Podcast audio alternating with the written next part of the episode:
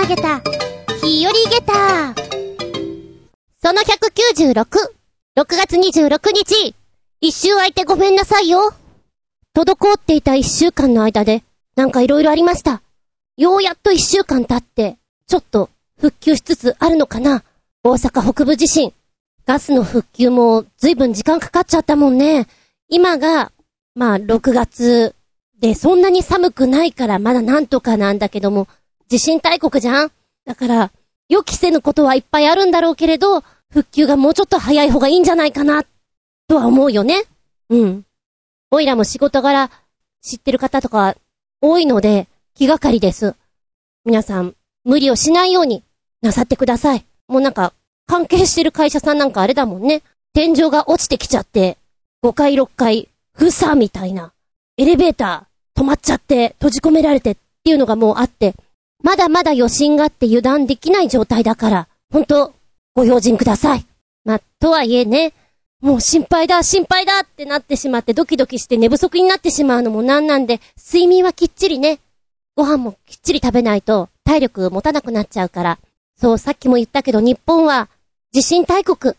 そういう国だから、なんだろうな、起きてしまったことを嘆いてしまって、怖いよ、怖いよって思うよりも、これからどうするか、どうしたらいいかっていうのをちょっと考えていかないと、まだ自分家にそういう備えがないならば考えるべきだし、まだ避難場所とかチェックされてないんだったらするべきだし、同じことを繰り返さないようにしないとね。うん、うん。空気が重くなってしまうんで、ここからは、くるんと切り替えていきますよ。どうよ？ワールドカップ見てるんですか？皆さんは。サッカーファンはたまらんのでしょうね。今回は、そんなに頑張らなくても、見れる時間帯じゃないですか。12時とか。ちょっと寝不足かなぐらいで。だから頑張っちゃうんだろうね。あの 普段は残業バリバリしてる人が、速やかに、お家に帰られるのを見ると、ああ、好きなのかなみたいなね。ちょっとご機嫌だったりすると、そう思いますよ。ただ、あの、試合が終わってから渋谷とかに繰り出しちゃうのはなんかす、すごいっつうか、バカ者だなって思う。うちの親父殿はよく言ってたのよ。若者じゃない、あれはバカ者だって。楽しいけどね。盛り上がるけれどね。あの、考えようみたいな。ってな感じでしばしお付き合いくださいませ。お相手は私。ただで物もらえるのってすげえ幸せ。気分盛り上げたハーゲンダッツもらっちゃったよ厚みじゅんです。どうぞよろしくお願いします。この番組は、ちょへよ .com のご協力へて放送しております。真夏日でした。いや、今も暑い。ので、速攻家に帰ってきて、冷房ガンガンです。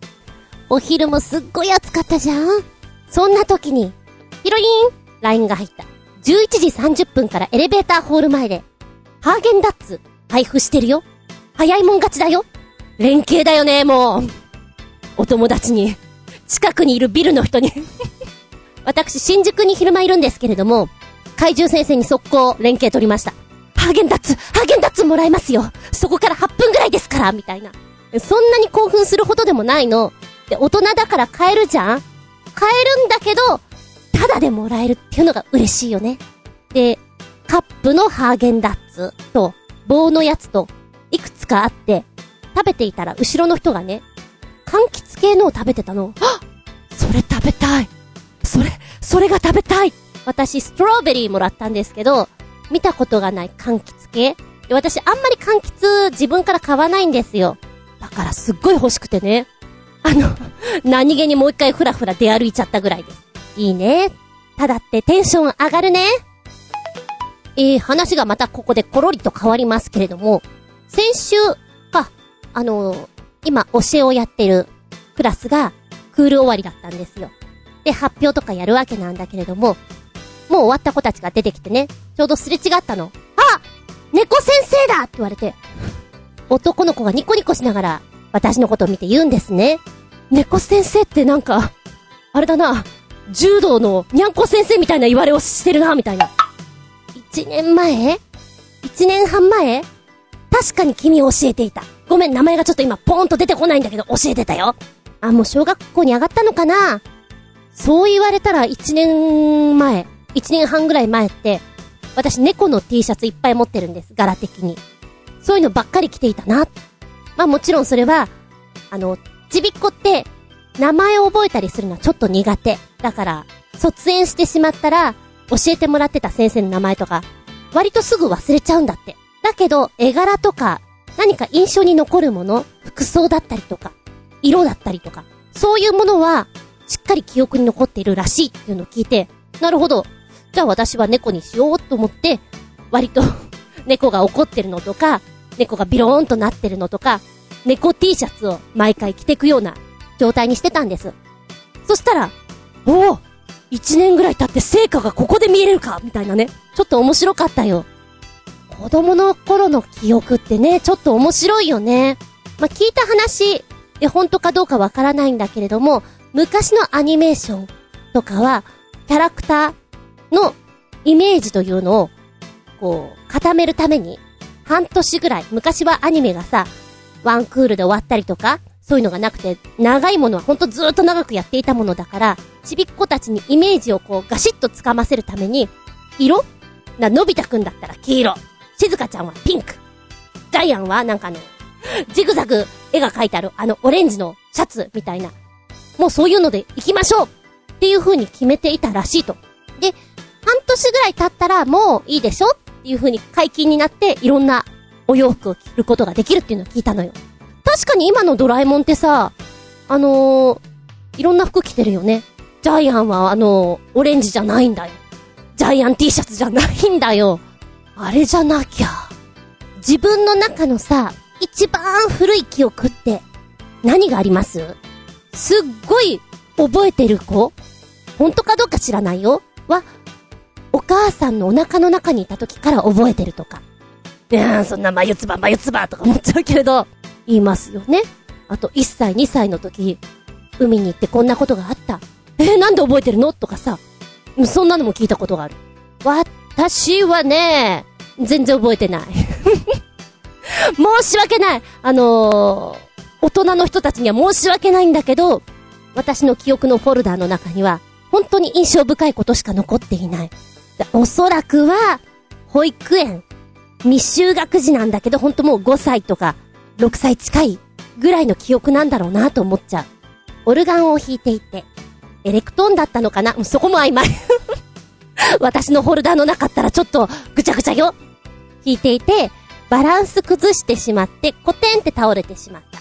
その時に角っこに鼻をぶつけてしまって鼻血がブーあの、鼻血ブーならわかるんだけど、片方だけじゃなくて両方からブブーって出てしまったから、血がいっぱい出るということが怖い。あと、鼻に詰め物をするっていうのが嫌じゃん、やっぱ。しかも両鼻だし。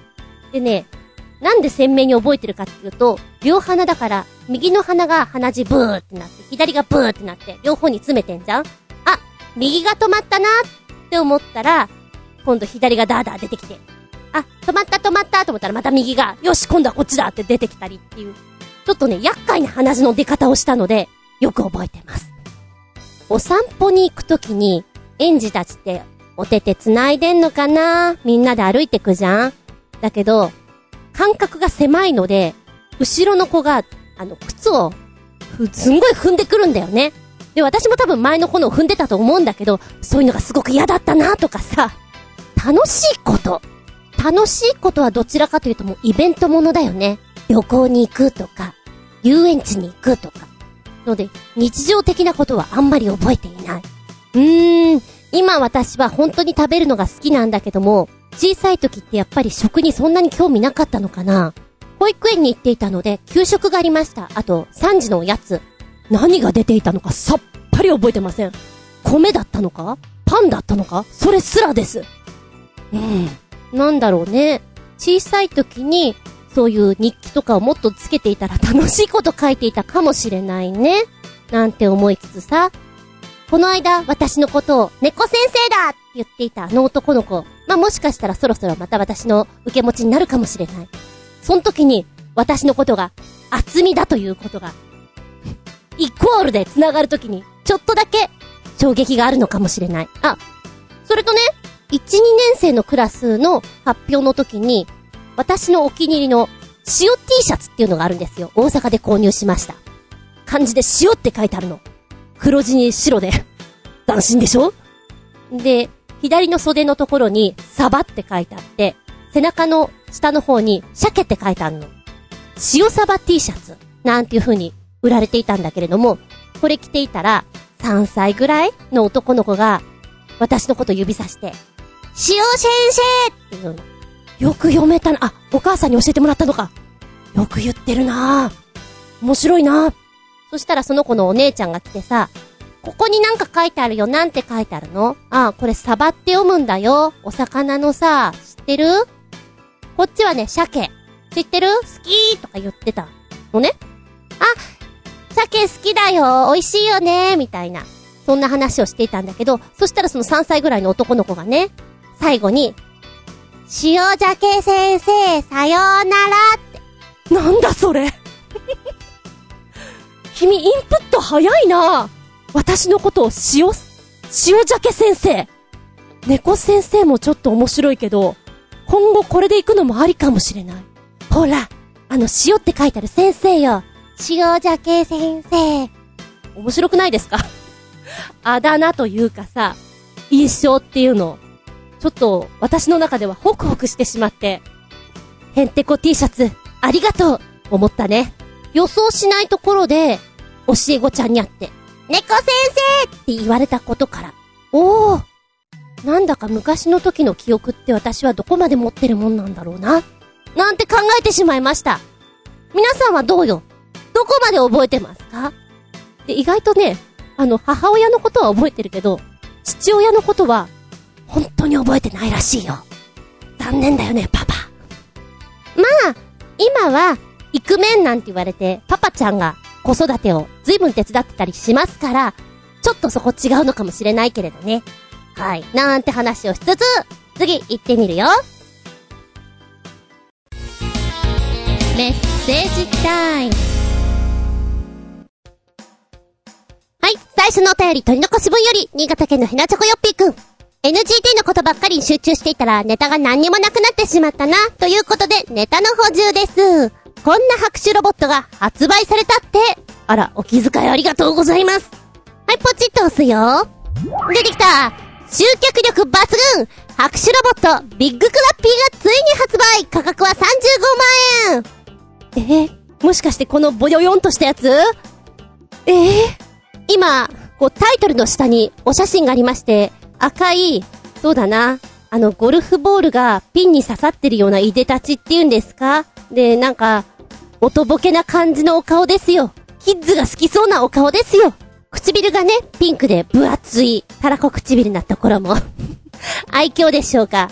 お声は勝手に想像すると山寺孝一さんがたまにふざけて、あのー、のぶとい声を出すとき、いやー、僕フラッピーだよみたいな、なんか出すじゃないですか、真似できないけれど、ちょっとそれをイメージしてやりました。バイバイワールドは、拍手ロボットビッグクラッピーを、18年の5月31日に発売いたしました。このビッグクラッピーは高さ90センチの拍手ロボットなんですけども、拍手の研究を行ってきたバイバイワールド代表の高橋正人さんが手掛けたロボットで、柔らかな手で発するリアルな拍手音が、人の気を引くということ。ロボスタには約70体のロボットがありますけれども、集客という点において一番パワーがあったのがこのビッグクラッピーであったと。国際ロボット展 AI 人工知能エクスポというブースの方にこう出した時にね、入り口のとこに置いたら、一番人が止まって、みんなニコニコして入ってきてくれたりっていうそういうブースになったよっていうことで、ビッグクラッピーすごいじゃんっていう風になってるんだって。で、教えてくれたサイト内で動画見ることができます。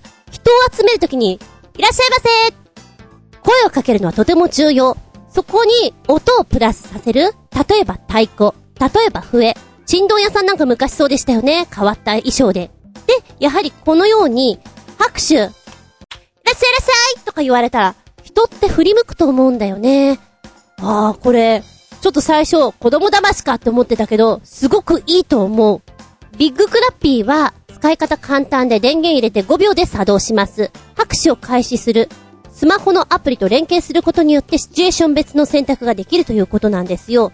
一応飲み会だとか、お誕生日会、店頭、会社用、なんか、6つほどシチュエーションがあるということなんだけれども、そのスマホを使ったことによって新たなセリフなんかを録音して使うことができる。あ、広がるねって思った。で、今このね、クラッピーが3体並んでいて、みんなでどうもーパチパチパチパチって並んで拍手してるのを見たら、すげえ漫才しそうだなって思ったの。これお笑いに使えるって。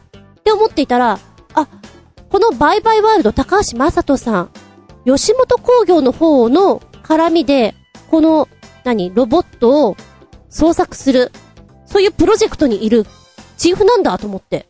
で、このビッグクラッピー、ああ、だからなのかな？パチパチクラッピーの歌というのがあって、うん。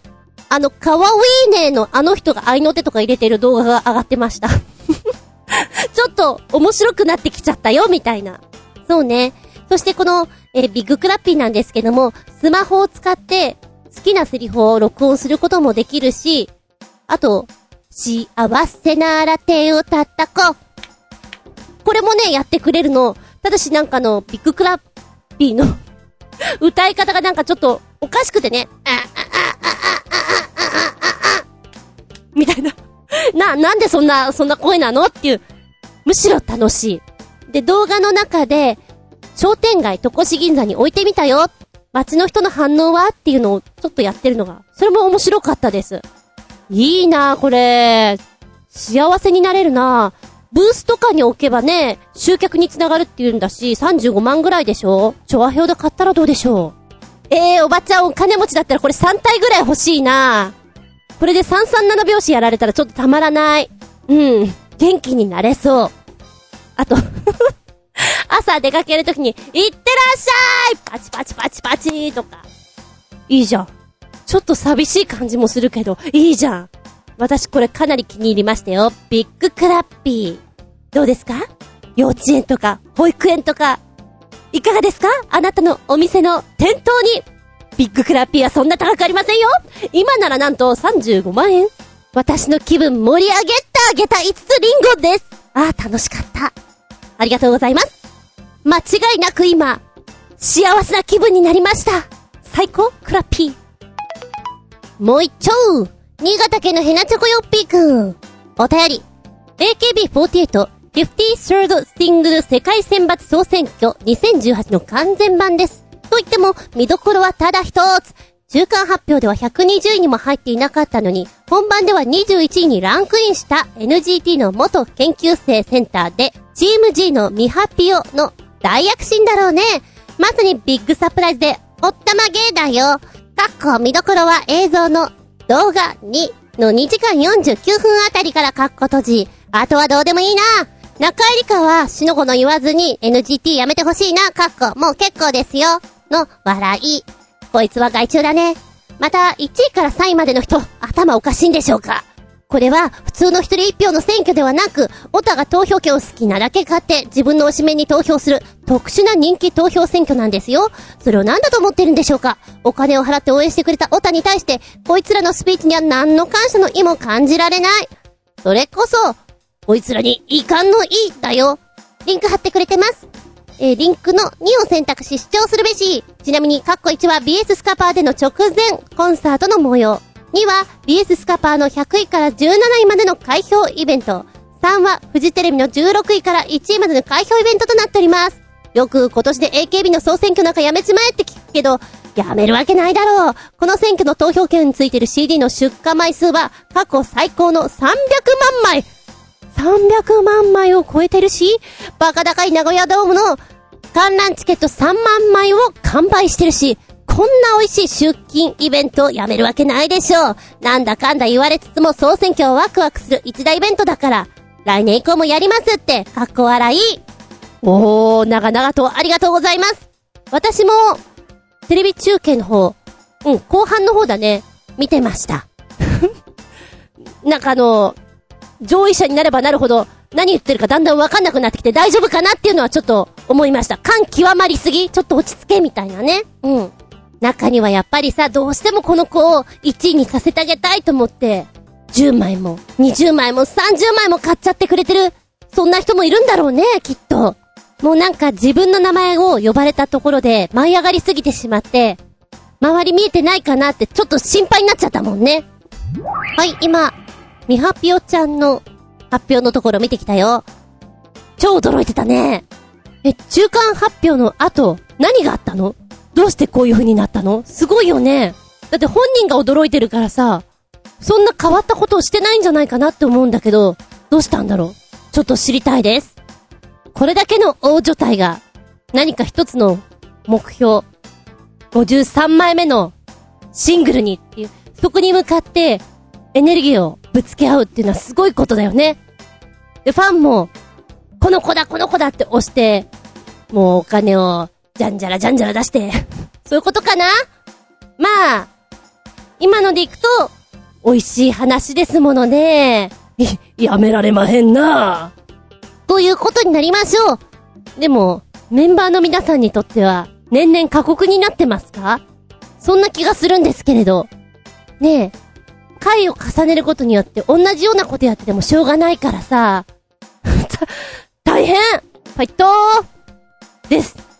そして、今回新潟県のヘナチョコヨッピーくん、いかんのい出してますな。そうだね。感謝の気持ち忘れちゃダメだよね。ダメだよまずはそこからです。ちょいと話が逸れちゃうけど、あの、ミスユニバースとか、ああいった類のコンテストとかだと、感謝の意から始まってるもんね。うん。どう、どうなの？すごい貢献してくれたファンには何か、特別な、こう、ありがとうっていう何かはないのかな？そういう張り合いとかあればまた嬉しいのにね。うん。ありがとうございます。おばちゃんがハラハラしたこと。それは、フジテレビの放送あと、あと、2、3分なのに、まだ、まだ喋ってる。大丈夫？もう、もうエンディング、エエンドロール流れてる。大丈夫？まだ喋る？すごいスタッフの気持ちになりました。時間だよね。生放送は時間が怖いからね。あ、最後に、すっごくどうでもいいんだけど、AKB48 の、この、総選挙の方々、ね、写真が今、順位ごとに上がっているんですけど、9位の HKT の矢吹さん ?10 位の HKT の田中さんすげえ双子のように見えるんですけど、おばちゃんには。写真だけだと双子のように見えるんですけどあれ皆さん見分けつきますか？あれ？どうでもいい話でした？メッセージありがとうございます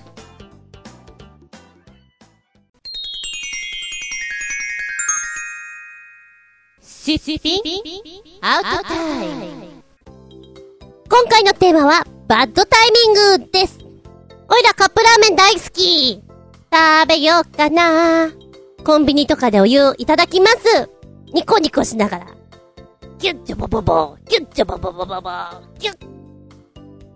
シュッシュッシュッ。お湯が、全然入っていなかった時、なんでよ？お昼でしょ？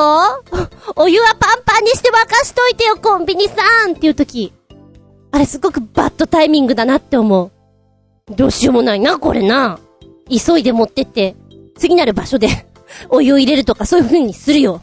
諦めて、美味しくないなって思いながら。場所によっては今、ポットじゃなくて、ウォーターサーバーなんかで置いてるところも多かったりします。ウォーターサーバーのお水、お湯と切り替えがあったりするんですけど、このお湯が癖者で、なんだろうな、場所によっては、ぬるい時があるの。多分いつかは暖かくなると思うんだけど、このぬるい瞬間があって、その外れの時にカップラーメンとか、こう入れちゃった時に、オーマイガーって思うね。あと、あと2、3分待てばもうちょっと熱々になったのかなとかさ、あれもあれでしょうがないからそのぬるいの食べますよ。まずいな、こらーって思いながら、バッドタイム。はい、ではここでお便りたくさんありがとう、新潟県のヘナチョコヨッピーくん。バッドタイミングについて、バイクレース特有のバッドタイミングからのクラッシュといえばハイサイドです。主にコーナリング時に車体を傾けながらのアクセルを開くタイミングや加減が悪いと前輪がロックしてツンのめり状態になって、ライダーは車体から前のめりになって吹っ飛ばされますし、車体も回転して路面に叩きつけられておしまいです。かっこ笑い。元 GP マシンなど電子制御の塊みたいなものですが、200馬力以上の怪物マシンゆえ、なかなか乗りこなすのは大変なようです。まあ、一番転倒しやすいのはコーナリング中の単なる車体を傾けすぎで、そのまま倒れちゃうことなんですけどね。ということで、ハイサイドを含む元 GP でのクラッシュシーンです。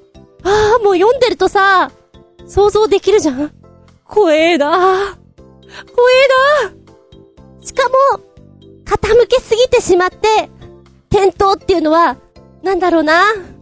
もう自分の加減が悪かったからそうなるわけじゃん悔しくてしょうがないよね。転倒もそうだし、傷はつくし、レースもそうだし、すべてにおいて、悔しいでも、自分なんだみたいな。こう、ぶつける相手がいないから悔しさ満点です。では動画をちょっと見てこようかな。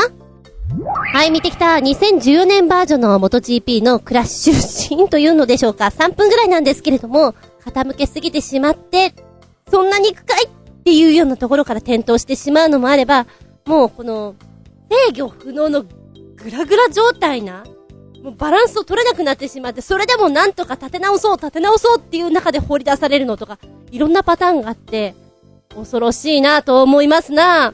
傾いたまんまそのままズサーっと転倒していくんだったら、まあまあまあまあ、なんとかだけれど、いっちゃん怖いのはやっぱり書いてありますように、車体も回転して路面に叩きつけられて、で、自分に襲いかかるような状態で、飛ばされていくのがいっちゃん怖いよね。だってライダーさんも、綿のようにゴロンゴロンゴロンゴロンしながら飛ばされてるのもあるもん。衝撃相当なもんだろうなって。かと思えばピンピンしてる人もいるしね。こう、一瞬の起こす時のタイミング掴みというか、そこのタイミングがバットに入ってしまうと、ゴロゴロゴロズサーになっちゃうから。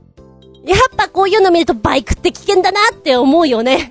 うーん、でもこの不安定さが面白いっていうとこに繋がるのかもしれないしね。わあ、ちょっとドキドキする V を見させていただきましたよ。クワバラ、クワバラ。もう一丁、新潟県のひなとこよっぴーくん。バッドタイミングについて、今度は車じゃお便り車を運転時でのバッドタイミングなことは、自分の車が絡む事故が起きたりした時の瞬間ですが、そんな時、自分はこの事故が起きてしまったことに対して責任はないと証明するときに役立つのがドライブレコーダーで、つまり、ドライブレコーダーはバッドタイミングな瞬間を記録するためだけの道具ですな。しかし、自分が事故を起こした張本人で、自分の車に搭載していたドライブレコーダーにも、その事故原因の一部始終が記録されていたとしたら、ドライブレコーダーなどを作動させていなかったとか、事故で壊れたとか言ってごまかし、自分は全然悪くないとしらばっくれることはできるのだろうか。それとも、強制的に押収されてしまうのだろうか。よってドライブレコーダーは、場合によっては、諸刃の剣になりかねませんよ、かっこ笑い。ちなみに僕ちゃんなどはドライブレコーダーなど使っていませんし、欲しいとも思いませんな。ありがとうございます。車編バッドタイミングね。今、ドライブレコーダーつけてる車多いみたいですもんね。で、やっぱり、いざっていう時のためにつけてる方が多いみたいなんですけど、え、ここ1年ぐらいの間かな？煽り運転すんごい出てきてるじゃない？いや、昔からあったけれど、こんなにひどいのないよねっていうぐらいなやつが。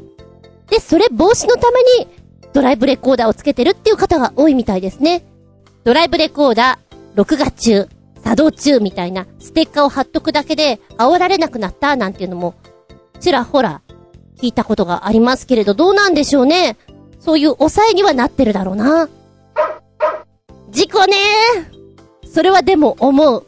自分がちょっとでもスピード出していたら、それも全部記録に残ってしまうから、うーん。ねえ。あった方がいいんだろうけど、うん。でもそのうち、全車両につきそうな気がしません？漏れなく。なんかそうなってきそうな、そういう管理管理になってきそうな気がすんだけどな助かる面もあるけれどってことだよね。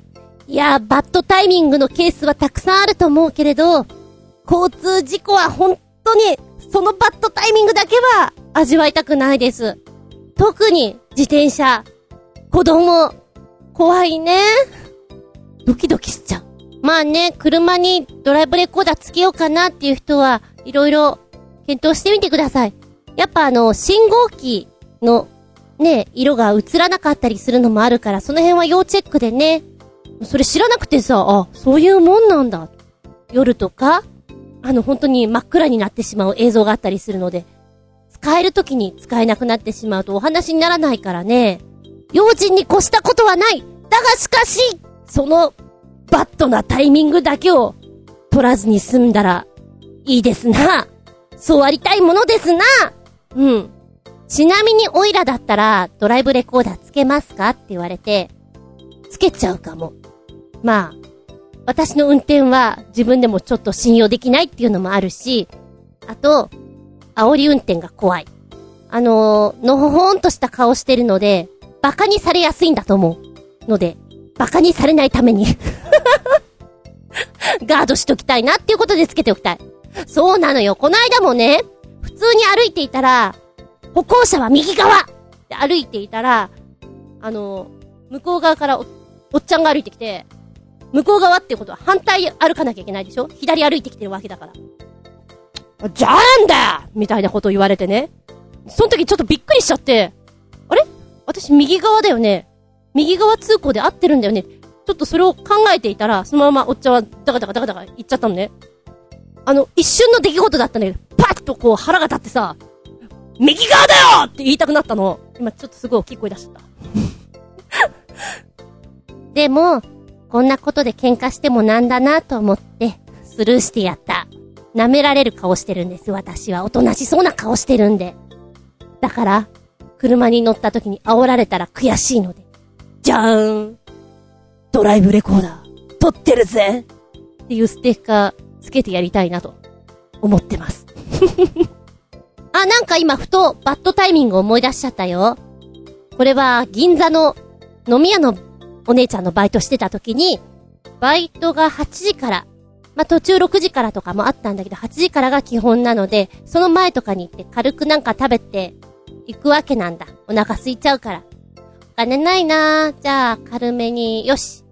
今日はドトールでサンドイッチとコーヒーでいいや。そんなもんでいいや、と思って行って、お店に行ったら、なんかお客さんが、お腹空いたって言ったから、チャーハンとか頼んだのよ言ってもうご飯があった時 えー、ここに来たら、いっぱい食べれたじゃんみたいな。もう食べてきちゃってよ、バッドタイミングこういう時ってなんか重なるものでして、まあ、7時ぐらいにこのチャーハンとか中華を出前で頼んでくれるお客様がいます。その後、わー、今日はチャーハン食べた、やったーとか思っていたら、21時半ぐらいに、よしピザ頼むぞっていうお客様がいたりなんかして、ピッピッピザだやったーとか言って、ドミノピザお客さんはあんまり食べないから、基本は、多分私たち食べさせてくれるんだよね。お腹空いているだろうみたいな感じでう、嬉しいなー別の日だったらもっと嬉しかったなーみたいな感じで。そうね、すごい時は2連チャンから3連チャン繋がる時あったね。プラス、お寿司とかさ。もう、もうピザは、もうピザはっていう時ありました。タイミングなんですかね、これはね。なかなかのバッドタイミング。でもお土産って嬉しいよね。うちの親父殿も、まあ、基本、帰宅が遅い方なんですけど、帰ってくる時には、ケンタッキーとか買って帰ってきてくれるんですよ。ケンタッキー大好きで、で、いっぱい食べたいじゃん？だけど、私その頃って9時とか10時とかには寝なきゃいけなかった。9時かな、基本は。8時40分とかに、帰ってきたぞーってこう、ケンタッキー出されてもさ、もう寝なさいの時間だから、あれちょっと寂しかったね。一本、一本でも、人参みたいな。ほんと、ちょっとだけでもいいから食べたいみたいな。あったあった。ジュ、ジュース、ジュース一口でいいから飲んで寝るみたいな。なんでそんなに早く寝なきゃいけなかったんだろう、今思うと。でも9時だった。はい。では、新潟県のひなちょこよっぴーくん3連ちゃん、バッドタイミングについてメッセージ。最近の深夜アニメとかは季節感がまるでないですな昔は1年かけてじっくりやっていたアニメ、かっこだいたい50回ぐらいが、今の深夜アニメの流れとも言える、ワンクール、かっこだいたい12から13話で終了が状態化されていて、今現在とアニメの季節感を揃えたくてもできっこなく、この前のどっかのアニメでクリスマス会とか 極寒のお正月会とかやってましたなもう季節感なしのバッドタイミングアニメなどと指摘してもしょうがないレベルにまで達してますな。結構結構。もうすぐ7月だよ。深夜アニメの改変期だよ。約60番組ぐらいが一斉に終わってまた始まるんだ。深夜アニメで半年とか1年スパンのアニメって数番組しかないし、世話しないよね、まったく。今季節感そんなにないんだ。ちょっとショックかも。今クリスマスはないよねえー、そこは考えてよ。ちょっとおかしかったなえ、でも、ほんと一体いつから？あの、第1期とか第2期とかあの、第1シーズンとかさ、ああいう風にシーズン分けされるようになったのって。昔ってそのまま普通にやってたじゃん。そうそう、ちびまる子ちゃんとかサザエさんみたいにずーっと。なんでシーズン分けしてるの？みたいな。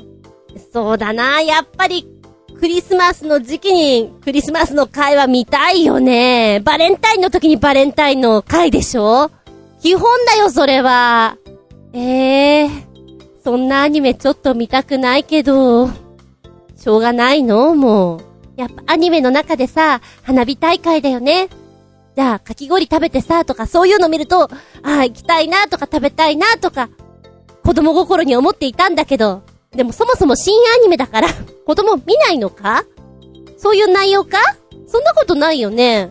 ただ深夜にやってるっていうだけでしょ？若干年齢層高め？かな？おいらはね、あの、ゴールデンタイムに7時とか7時半とか、あの辺の時間にアニメがやっていた時期っていうのがすごく良かったなって思う。健全だなって。変なスペシャル番組とかやってるより全然いいしさ、楽しみだったよ。ご飯食べながら見るっていうのが。またそうしてくれたらいいのに。難しいだろうけど。ストーリー展開上、タイミングの悪い 作品って、ちょっとやきもきしますよね。あの、韓国ドラマとか、昔の大英ドラマとか多いんだけれども、あなたの生き別れの兄弟が、今、あそこにいますよ、みたいな。今行けば会えますよ、みたいな。で、結局会えないっていうさ、バッドタイミング。多いじゃんセオリーじゃんああいう作品ね、実はちょっと見てるとすっごいやきもきして苦手なんです。あんだよみたいな。助けられないのかよみたいな。いや、そういうもんなんだけどね。それこそ昔やっていた、うーん、母を訪ねて三千里とか、えー、っと、ミツバチ、あれ？ハッチ？なんかお母さんを探すような旅をする、蜂の物語があるんだけれど、お母さーん会いに行っていない。バッドタイミング。あそこにいるよお母さーん残念でした。今行っちゃいました。えーみたい。あれはちょっとね、本当に昔からあんまり好きじゃないです。基本です。でも、作品の基本です、これは。バッドタイミング。これなくしては、作品がつまらなくなってしまうんでしょう。イライラしながら見ております。メッセージありがとうございます。さあ、そして、もう一丁ありますよ。新潟県のひなちょこよっぴーくん。バッドタイミング。あのさ、曲が長すぎるのも考え物だけど、一番盛り上がってるところで切れるってのもひどすぎる。バッドタイミングな尺のミュージックビデオだと思うよ。っていうか、長い曲といっても11分程度だから、最後まで作って流せよ。尻切れトンボは良くないな。不完全燃焼だよね。かっこ笑い。ということで問題のミュージックビデオ。50歳を超えても衰えない小野さんのハイトーンボイス。新メンバーのドラムのフミヤと、シューの新型ギター。シュナッパーのお披露目など、いろいろ注目点があるミュージックビデオだけにもったいないなかっこ、ド怒りイコールドかっこ閉じって書いてある。で、もう一つ。ということで、ライブでの完全版です。演奏のクオリティが恐ろしく高いので、ミュージックビデオより完成度が高いかもしれません。ですって。はい、今見てきました 確かに、途中で切れてしまう方は、え？え、こう、映画とか見ていたら、いきなりこう、ね、ライトがついて、はい、ここまでですって言われた感じ。なんでなんでここまでみたいな。びっくりたまげた、そしてしょんぼり。気分盛り下げた。わーお。でも、この曲すごく好き。厚みがあるよね。深みがあるよね。で、なんかストーリー性も、なんかしっかりしていて、あ、いいなって思う。ミュージックビデオなのに、ちょっと映画みたいな作りにしていて、日本人じゃなくて、この、ローマの剣闘士みたいな方がやってらっしゃるのが面白いなと思ったね。で、ライブバージョン。やっぱ最後まで聞かせてくれる方がいいよね こっちだよねって思いながらそうね。長いかもしんないけど、あの、見たい、聞きたいっていう人は最後まで見たいはずだから、こっちにしてほしい。面白かった。なんでここで切れたのかっていうのが。いやー、しかしこの曲かっこいいわー。すごく好き。なんか、でも皆さんしんどそう。ドラムの人がすごくしんどそうだな。体力すっごい使うんじゃないかなっていう感じがした。もうさ、ただでさえ 体力使うじゃん？演奏に。なのにこう、頭をこう、揺らして、振って振って、いいよ、もうちょっと、体力温存してくれよって思った。まだまだ曲長いんだからさ、って。そんな風に思いながら見ておりました。かっこいい曲です。ガルネリウス。ウルティマって、ん？うまく言えない。ウルティメイトサクリファイス。なんかあれだね、ハリーポッターのさ、エクスペトリ、あ、え？エクスペトロ、なんだららってあの呪文みたい しかも言えてないし。ペトロナムそんな感じ。ウルティメイトサクリファイス。かっこいいよ。長いけど、聞いて聞いて。短いところでカットしちゃうのはなしで、バッドタイミングにも程があるよっていう感じでしたね。ライブでこれやられたら、おいってツッコミ絶対入るよね。ちょっとそこを考えたらコントだなと思って面白くなっちゃいました。今回はバッドタイミング。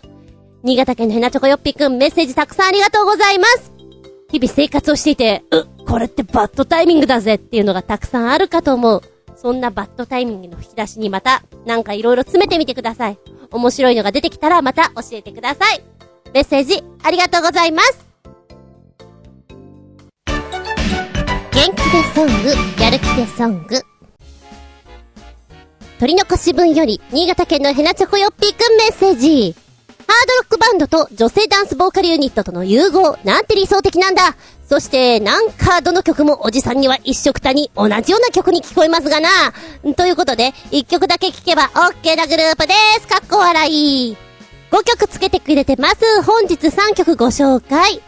バンド名は、パスコード。1曲目、レイ。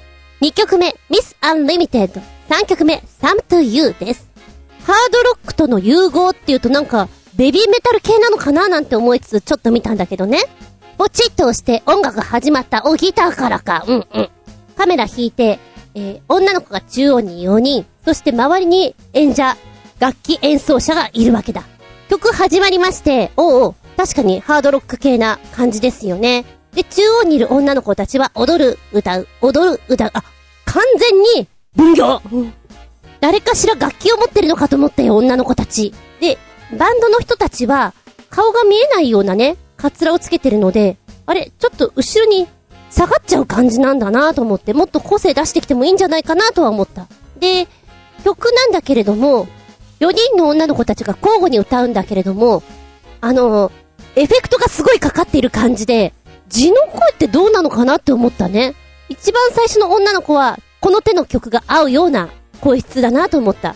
で、あの、男性がどこにもいないんだけど、シャウトで、わーわーってこう入ってるわけよ、音が。誰もいないのにこの音が聞こえるのがすごく違和感があってね。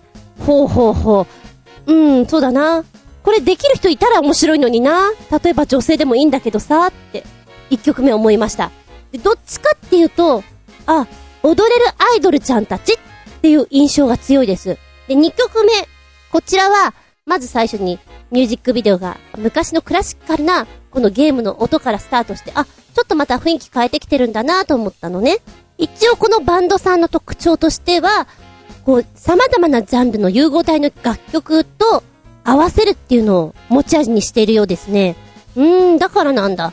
なんとなくターゲットが日本ではなく海外のような印象をちょっと受けましたね。ちなみにこちらの4人の女の子たちは大阪府在住の子たちということで、いっちゃん最初の初期メンバーからガラリと変わって、初期のメンバー誰一人いないというね、現メンバーということなんですけれども、いろいろ試していてどれがピタッとハマってくるのかなって模索してる感じがするな。この2曲目の途中で、女の子が一人前にカメラの方にダーッと来て、シャウトするところがあるんだけど、これ、実際やってるの？やってるふり？この声は出せないよ。いや、出してるのちょっとそこがよくわからないんだけど、出してたんだったら、ご立派です。なんかそういうのって女の子やりたくないじゃん？うん。で、3曲目が、Some to You でしたな。えーと、こちらは、あのもうステージ上で、暗闇の中からこうライトが飛び交うようなところで、ダンシングダンシングでスタートしていくので、うーん、正直なところ、ダンスユニットのステージを見せられてる感じがするなとは思いました。で、曲なんだけれども、そうね、やっぱエフェクトすごいかかってるなって思うんだけれども、パフュームに寄せていて、きゃりーぱみゅぱみゅの味を少し出したいのかな？そっちに行こうとしてんのかなって感じました。曲、一番最初ハードっぽい雰囲気の中皆さん踊ります。40秒ぐらいのとこで、なぜか3拍子、ワルツっぽい曲調になって、雰囲気をふわっとさせるんですよね。で、その後にまたシャウト系を入れてくるっていう、そうね、3曲目の中が一番こう波があって、変化があってっていう曲じゃないかなと思う。で、歌詞に関してはね、申し訳ない。入ってこない。全然歌詞が入ってこなくて、日本語かな？英語かな？どっちかなっていう感じで聞いちゃいます。申し訳ないあの、2曲目の V は歌詞を出してくれてるの日本語ってわかります。で、1曲目もゆっくりなんで割とわかるんだけど、3曲目に関してはね、どっちかなって思っちゃう。ただ、レーザー光線ビシビシ出てくる中踊ってるのでかっこいいよね。ステージ盛り上がると思います。んで、演奏する方々が、まあ、1曲目2曲目は白いっぽい感じのカツラだったんだけど、今回ちょっと黒ミサっぽいいでたちなんですよ。味あってね。で、むしろこの人たち前に出してあげてさ、っていうのも面白いんじゃないかなって思うんだけど、ダメなのかしら？あえて顔出さない？うん。でも、海外受けしそうだよ。とっても。私はあの、2曲目の、超ボブの、あの女の子がすごい好きです。可愛いなって思います。メッセージありがとうございます。本日はパスコード。3曲ご紹介でした。は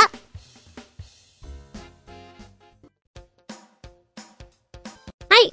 お便りいきます。新潟県のヘナチョコヨッピーくん鳥のぼし、だ鳥のぼしって何？煮干しみたいだ。鳥のこし分より、アホか実は NGT は世界選抜総選挙なんぞにうつつを抜かしている場合ではないぞ。もうすぐチーム N3 の誇りの丘公演も、研究生の越後雪椿公演も千秋楽で、6月29日、30日から2つの新チームによる公演がスタートするんだよ。選挙そっちのけで毎日毎日猛レッスンの日々らしいが、中入りかなどは東京に缶詰になっていて、新潟に帰ってこれないから、全く火つくとができてない状態で大丈夫なんだろうか。過去、本人は出る気満々ですから、心配ご無用かな？笑い。チーム N3 も、チーム G も、正規メンバーが11人ぐらいしかいないのに、16人から18人編成の公演をするとしたら、どう考えても人が足りません。ドラフト3期研究生の5人は新公演に出れるかもしれないと喜んでいますが、それでも足りないんだよね。2期生なんかは未だにお披露目さえできていないんだから、いないも同然です。つまり、チーム関係なく、両公演に掛け持ちのメンバーも多数いるってことで、大忙しになると思うよ。かっこ笑い。ということで意味もなく、ドラフト3期研究生とロッチの初共演です。もう一つ最近すこぶる評判のいいミュージックビデオ。え、まずは、ロッチと初共演。まあ、5分ぐらいの動画なんですけれども、番宣ですね。新潟フレンドの番宣に出てきて、3期研究生が3人出てきていて、この子たちが新しい子たちですよ。よろしくお願いしますね。新潟フレンドっていうのはこんな番組なんですよ。っていうことをちょっとおしゃべりしてました。新キャプテンのかとみなちゃんが、こう、新人3名を紹介するんだけれども、この、かとみなさんの格好を見るたんびに私は、バスガイドみたいだなって思います なんだろう、あの、帽子の感じかな？うん。右手をご覧くださいみたいに言いそう。えー、それから、ミュージックビデオの方ですね。What you gonna do? で合ってるかな？最初のところは、あ、割とありがちかなって思ったんだけども、この、サビのね、What you gonna do? っていうところの言い方っていうのかな？音の取り方、リズムの使い方が、なんかあの、NGT さんではあんまりやってないんじゃないかなっていう印象をちょっと受けました。大人っぽい感じです。で、あの、振りがさ、わざとちょっと機械的っていうか、うーん、無、まるでこう無感情のような、そういったものでやってるのがちょっと面白いなと思った。指先の動きとか、ちょっと機械っぽいな。アンドロイドとかってこんな感じかなみたいなさ。でも、歌は違うじゃんそのアンバランス具合が面白いなと思った。うん。これなんか、いいね。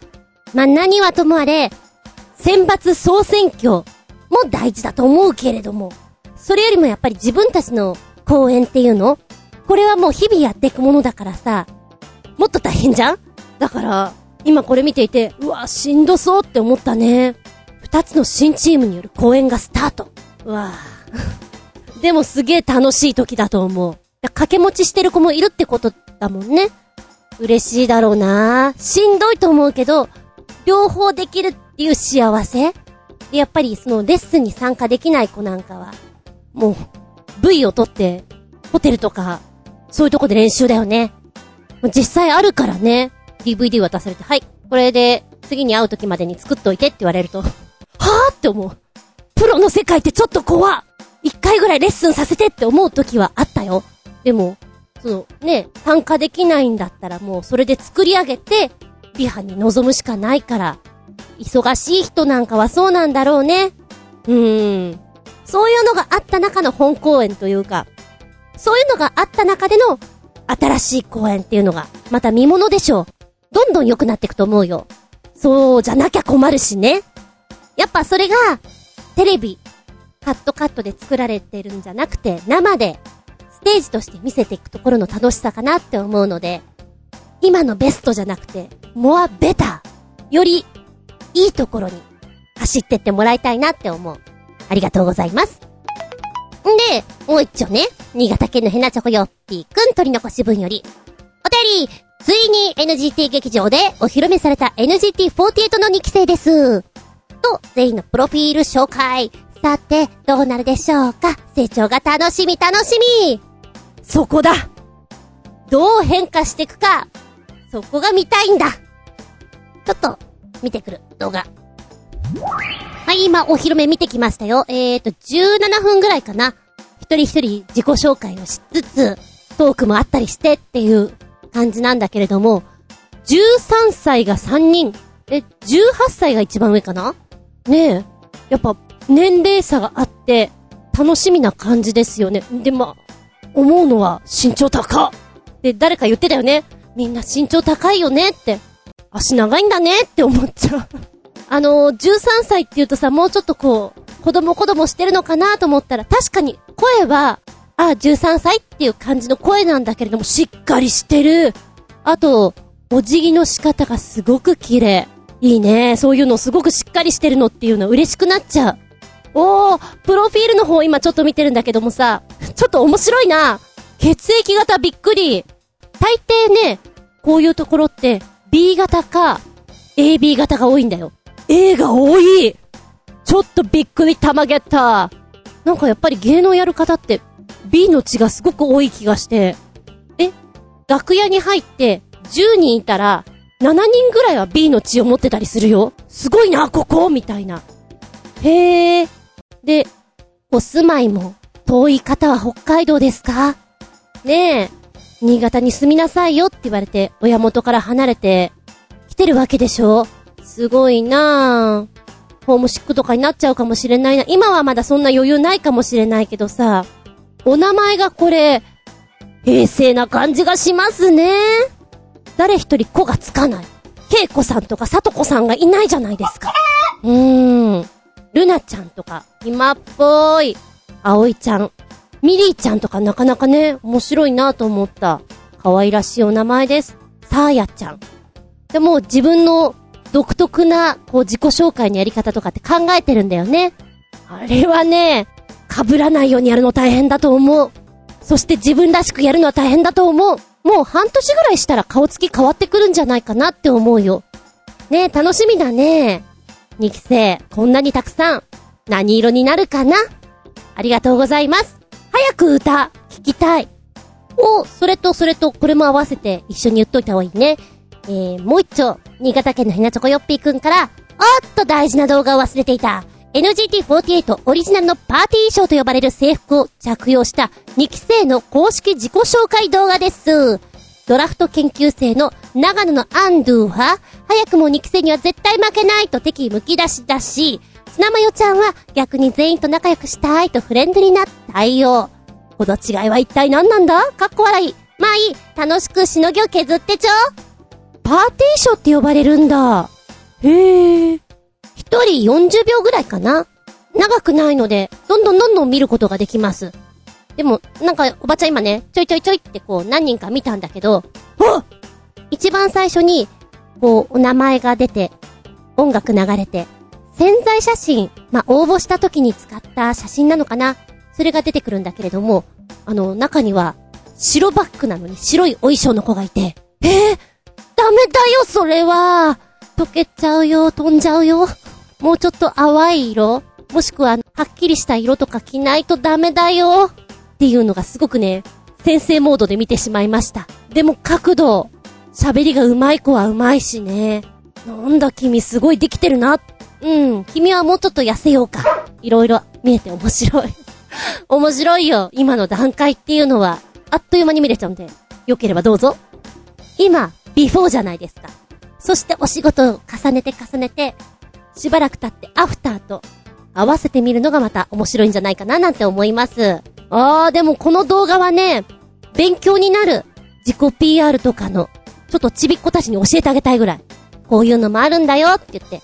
中にはやっぱりアイドルちゃんなりたいですっていう子いますからね。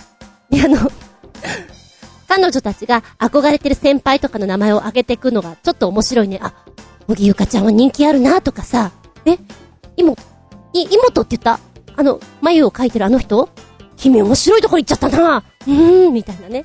ご覧ください。面白いですよ。今回もメールたくさんありがとうございます。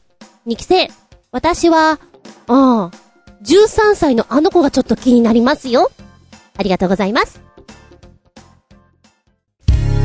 この番組は、ちょあへよ .com のご協力へて放送しております。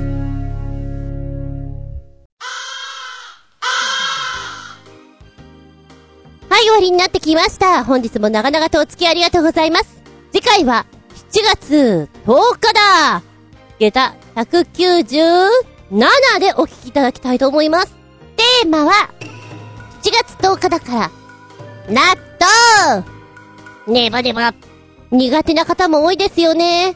嫌いじゃないけど、あえて食べないっていう人もいます。あのネバネバ、あの香りが、ちょっと、うん苦手な人は苦手なお話もあるでしょ？こんな時にこんな風に出されてちょっと困っちゃった的なね。今は学校給食で出るのかな？私が子供の頃は、年一ぐらいでは出てたような気がします。なぜか納豆、ネバネバ。納豆にちょい足しするんだったら、これ、これが一番美味しいの。人それぞれありますよね。白米だけじゃないさ、納豆に合うのは。これとこれだったらもっと合うじゃないか。そんなお話をしていきたいと思います。ダブルテーマに、2.5次元舞台。まあ、いろんな言い方するかもしれないんですけれども、漫画やアニメを主とした、原作とした舞台化ですね。2.5次元ミュージカルが割と、フレーズとしては出てきているんですけれども、いろんな作品が舞台化されてます。まさかこれ、やっちゃうの？びっくりたまげった。私の好きな、ナルトが、歌舞伎になってやってくる。ええー、綱手様も男の方、ええー、そうなの、ええー、ちょっとびっくりたまげった。どうやってやっちゃうんだろう。そして今現在、明治座の方では、今月中ですね、私が子供の頃に見ていた、大好きだった、銀河鉄道39をやっております。えー、銀河鉄道の夜じゃなくて、39やっちゃうの？明治座で？明治座さんにはだいぶお世話になりました。嘘あそこの舞台ってそんな感じ？かな？で、ちょっと今イメージがつかないんですけど、ね、普段、皆さんこう時代劇をやられてる方が多いので、楽屋とかもそういう作りなんですよ。畳があって、刀が置けるようなところがあって、カツラ？床山さんというカツラを置けるところがあるんだけど、今回は、あの、お写真見ると、なんでしょうね。メーテルの髪の毛も長いじゃん？の、キャプテンハーロックとかも大体皆さんズラだと思うんですね。床山さん、今回はちょんまげではありません、みたいな。なぜかみんな長髪です。青だったり、シルバーだったり、パツキンだったりという、っていうのをやってるんだなっていうのがちょっと面白くて、そう考えると、絶対無理だろうと思っていた作品が、今、プロジェクションマッピングなんかの技を使ったり、いろんなことができるので、舞台が現実化として、形が作られるようになってきた。だから、弱虫ペダルのミュージカルって一体何なのってずっと思っていたんだけど、そういうのが可能になってんだなーって思いまして、ダブルテーマに2.5次元舞台のお話をしていきたいと思います。やだ。明治座さんちょっと見に行きたい。だけど絶対ここ高いんだよね。知ってんだよね。サクッと、ザクッと、楽屋から入りてえな。でもね、一週間ぐらいしかやらないんですよ。今月いっぱいが明治座さん。その後、九州行って大阪行ってなんだけども、やべえ、ちょっと日程見てると恐ろしい。役者泣かせだよ。なんだこれ。すげえ嫌な日程。何が嫌かって、次の九州までが1ヶ月空いてるの。で、また大阪までが1ヶ月空いてるの。で、公演自体が1週間ぐらい、下手したら2、3日で終わってしまう九州なんかもあるんだけど、稽古日程を考えると、おそらく、1週間で思い出し稽古をし、そこで固めて持ってくんだろうなって考えると、ちょっと嫌。あれ、ここなんだったっけっていうのを思い出しながらやるのとかが、結構シビア、ハードだよ、ここ。へー。もしよろしければ、私子供の頃に、銀河鉄道39のガラスのクレアのシーン、見たのすごく覚えてるんですよ。で、悲しいお話だったので、そして怖かったので、よく覚えています。幼子の私の、なんでしょうね。大好きだけど、怖い悲しいフォルダーに入っています。このガラスのクレア。だから今回、この、ポスター写真、キャストの中にクレアがいたから、あ、ここやるんだと思って、あの、いいお話なんで見ていただきたいなと思います。はい。2.5次元舞台。お便りは、チョアヘオホームページ、お便りホームの方に送っていただきますか、もしくは私のブログ、ズンコの独り言の方にメールフォーム用意してございます。こちらご利用くださいませ。じゃなければ、直接のメールアドレスもございます。全部小文字で、geta アンダーバー zun アットマーク yahoo.co.jp geta アンダーバー zun アットマーク yahoo.co.jp こちらまでお願いしますね。では次回は7月10日日付が変わるその時にか？日付が変わったその後にでお聞きいただきたく思います。ここまでのお相手はヨーグリーナ天然水最近これがすっごい好きなんだよね。さっぱり。厚み純でした。見舞い聞く舞い話す舞い。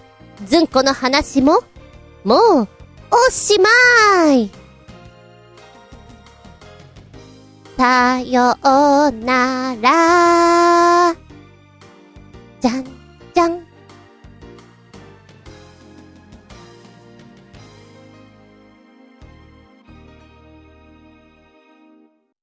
虫は好きですか？おいらね、子供の頃、ダンゴムシが好きだっていうお話前したかな？すごく好きで、おっきいしゴロンってやると下からうにょうにょうにょうにょって出てくるじゃん？そうやって見つけては、確保してました。集めて何やっていたかっていうと、ちょっと記憶がそっからはないんだけど、おそらく見つけて、こう、捕まえて、ツンって触ると、コロンってなる、あの様子がすごく好きだったんだろうな。よく、家の近所で団子ちゃんたちを捕まえておりました。今ちょっとキモい話をしていい？ちょっちキモいよ。あのー、私、猫が好きでしてね、猫がいそうなところをよくキョロキョロ見に行ってるわけですよ。新宿なんかも、点々といる場所がありまして、今日はここにいるかな？あ、いない。今日はここにいるかな？あ、いない。こっちはどうかなって、あの、茂みとかを覗いてるわけです。で、前回、あの、ナメクジが多くてね、塩をパッパパッパ振りまいてるんですっていうお話をどこかでしたと思うんですよ。怪しいなこれ怪しいなと思いながら、あの、外の人から見たら、ちょっと、何？ほんと、霊が見えていて除霊してるような、だけど荒塩だよみたいな そんな怪しいおばちゃんなんだけど、まあ、今、梅雨というのもあってね、てってけてーって見に行ったわけ。雨は降ってなかったんです、その時は。ここに今日はいるかにゃ？残念。ここはどうかにゃ？ん？なんか動いてるにゃ？ポトンってなんかが落ちた気がしたのね。ポトンってなーに？で、この、落ちたところを、凝視する。土がある。土だよな。で、そこは前、ナメクジちゃんたちがすごく多くてね、あの、私が塩をパッパがパッパが撒いていた場所なんです。な、あ、ナメクジかなと思ったの。違うな。いないな。よくよく見てたら、うぞうぞうぞうぞうぞん？なんじゃこりゃびっ、びっくりたまげったあのー、のけぞる、たまげった。なんかポトンって落ちてパッと見たその瞬間のところが、そうだな。お弁当箱1個分ぐらいのところかな。その部位に、黒いものがポツポツポツポツってあったの。だから石かなと思ったんだけど、石じゃなくて、よく見たらこれが、そうね、わかりやすく言うと、お好み焼きを焼きたての時に、鰹節をパラパラパラってこうかけた、わさわさわさわさって、うごめくじゃん?あんな感じ。あんな感じで、黒いのがうごうごしてたの。はうごうごるが、ごるが、ごるが、知らない人ごめんなさい。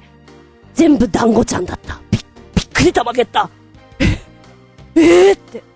いや、団子虫好き。好きって言った。間違いなく私は好きだったが、こんなにいるとちょっと引く。何ここ？ここは確かナメクジ王国のはずなのになんでこんなにいるの？梅雨だから？なんか増えちゃったの？って。で、なんだろうね、怖いもの見たさっていうのかな？その辺を、よくよく周りを見たの。そしたら、周りもすごいことになっててね。そうね。まあ、80ぐらいはいたかなパッと見。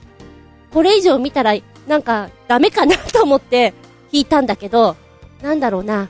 気持ち悪いものがあるとさ、余計見たくなる怖いもの見たさってあるじゃんすげえ気になっちゃって気になっちゃって。で、お話をしてたの。あそこのエリアは、にゃんこがよく通るんだけど、不衛生だし、ナメクジがいるし、なんとかしたいよね。ポン私、塩撒いてましたよ。ポンポンっていう話をしてたの、この間。じゃあ、あ、そうだそうだ。あの、土とか被せてみたりして、この、不衛生な部分をなくしてしまうような形にしましょうよ。ポンポン、それいいですね。そんなお話をしつつね。はーい、私んちにはちょっと土というか、園芸用のいらないのがあります。じゃあこれ持ってきます。バイクだから、なんていうお話をしつつ。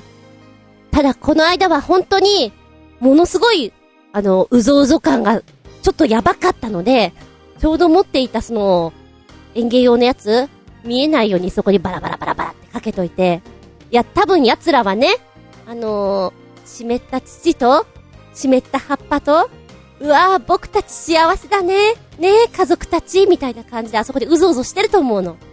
あそこから土がかかろうが何しようが、うわぁ、なんかいい環境、もっと増えちゃおうか。いいね、みたいになってると思うんだけど、いやー、自然のエネルギーって すごいなって思った。あの、あの絵はね、うん、そうだな。宮崎さんの、ね、オウム。オウムが怒ってない時の、すラン、ランラララン、ランラン。引く引く。あれは引くよ。いやー、びっくりたまげった。ただ、来週ちょっと、真夏日になるっていう話を聞いていて、そこでちょっと私の科学する気持ち、奴ら、暑いのダメなはずなのよ。どうなるか。今、地表に出てきてうぞうぞしているから潜っちゃうのかな潜って潜って。で、またいい感じになったら出てくんのかなやべえ、観察しそうだよ、私ナメクジ博士から、ダンゴムシ博士になりそうです。ダンゴムシというと、8月5週目発売予定。ずいぶん先だな。もう出てるのかと思ったぞ。ダンゴムシのガシャポンが出ます。これ、全3種類で各500円ってお値段が高いんですけど、クオリティが半端ないよというもの。そして、ガシャポンって言うとさ、うーん、直径、あれ5センチぐらいある？今そんなもんかな？だけどこのガシャポンは500円で、でかいんだよ。どのぐらいでかいかっていうと 全長約140ミリだって。丸々と、もうちょっとちっちゃいんだと思うけど、まるでハンドボールのようなサイズ感。でっかいでっかいダンゴムシです。このダンゴムシくんは、とてもよくできてるそうです 誰が買うんだろうと思うんだけど、ちょっと面白いよ。なんかね、このカプセルトイ、団子ちゃんを持っていたら、どっか、なんかお散歩してる時に写真撮りたくなるもん。ああ、足ってこんな感じなんだ、みたいな。ダンゴムシちゃんを裏返すと、足がもじょもじょもじょもじょって動いていて、子供の頃はそれをね、手に乗っけて、歩け歩けってやったりすると、ちょっと手にさ、足がこう、もじょもじょしてる感触とかがあって面白かったなって思うのね。大人になった今はやりたいかって言われたらやりたくはないんだけども、ああ、そんなのがあったなって、いつからああいうのが嫌になってくるもんなんだろうね。うん、そのボーダーラインがよくわからないんだけども、でも、ちょっとこのカプセルトイは、あの、面白いから欲しいなって思ってしまうおばちゃんです。お色は通常のダンゴムシってブラックじゃない？で、青いダンゴムシと白いダンゴムシも同時に出ます。なぜ作っちゃったって感じなんだけど、でもこのサイズ感って、日本だからいないだけで、海外だったらいそうだよね。ジャングルとか。受け取っちゃう。今週のびっくり玉ゲッター。叫びそうな玉ゲッターでした。うぞうぞうぞうぞうぞうぞうぞでも子供の時には大好きだった虫なんだよ、ダンゴムシくん。どうでもいいお話でした。